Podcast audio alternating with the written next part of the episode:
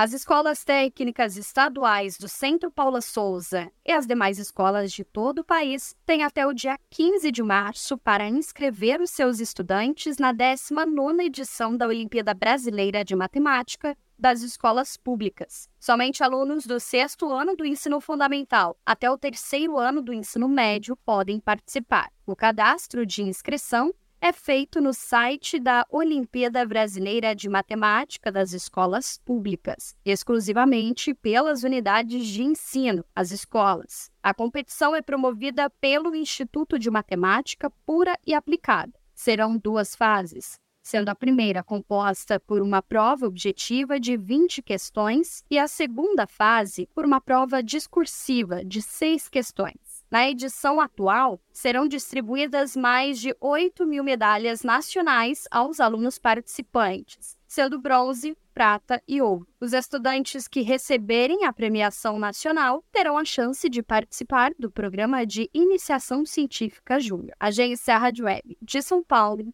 Larissa Diamantino.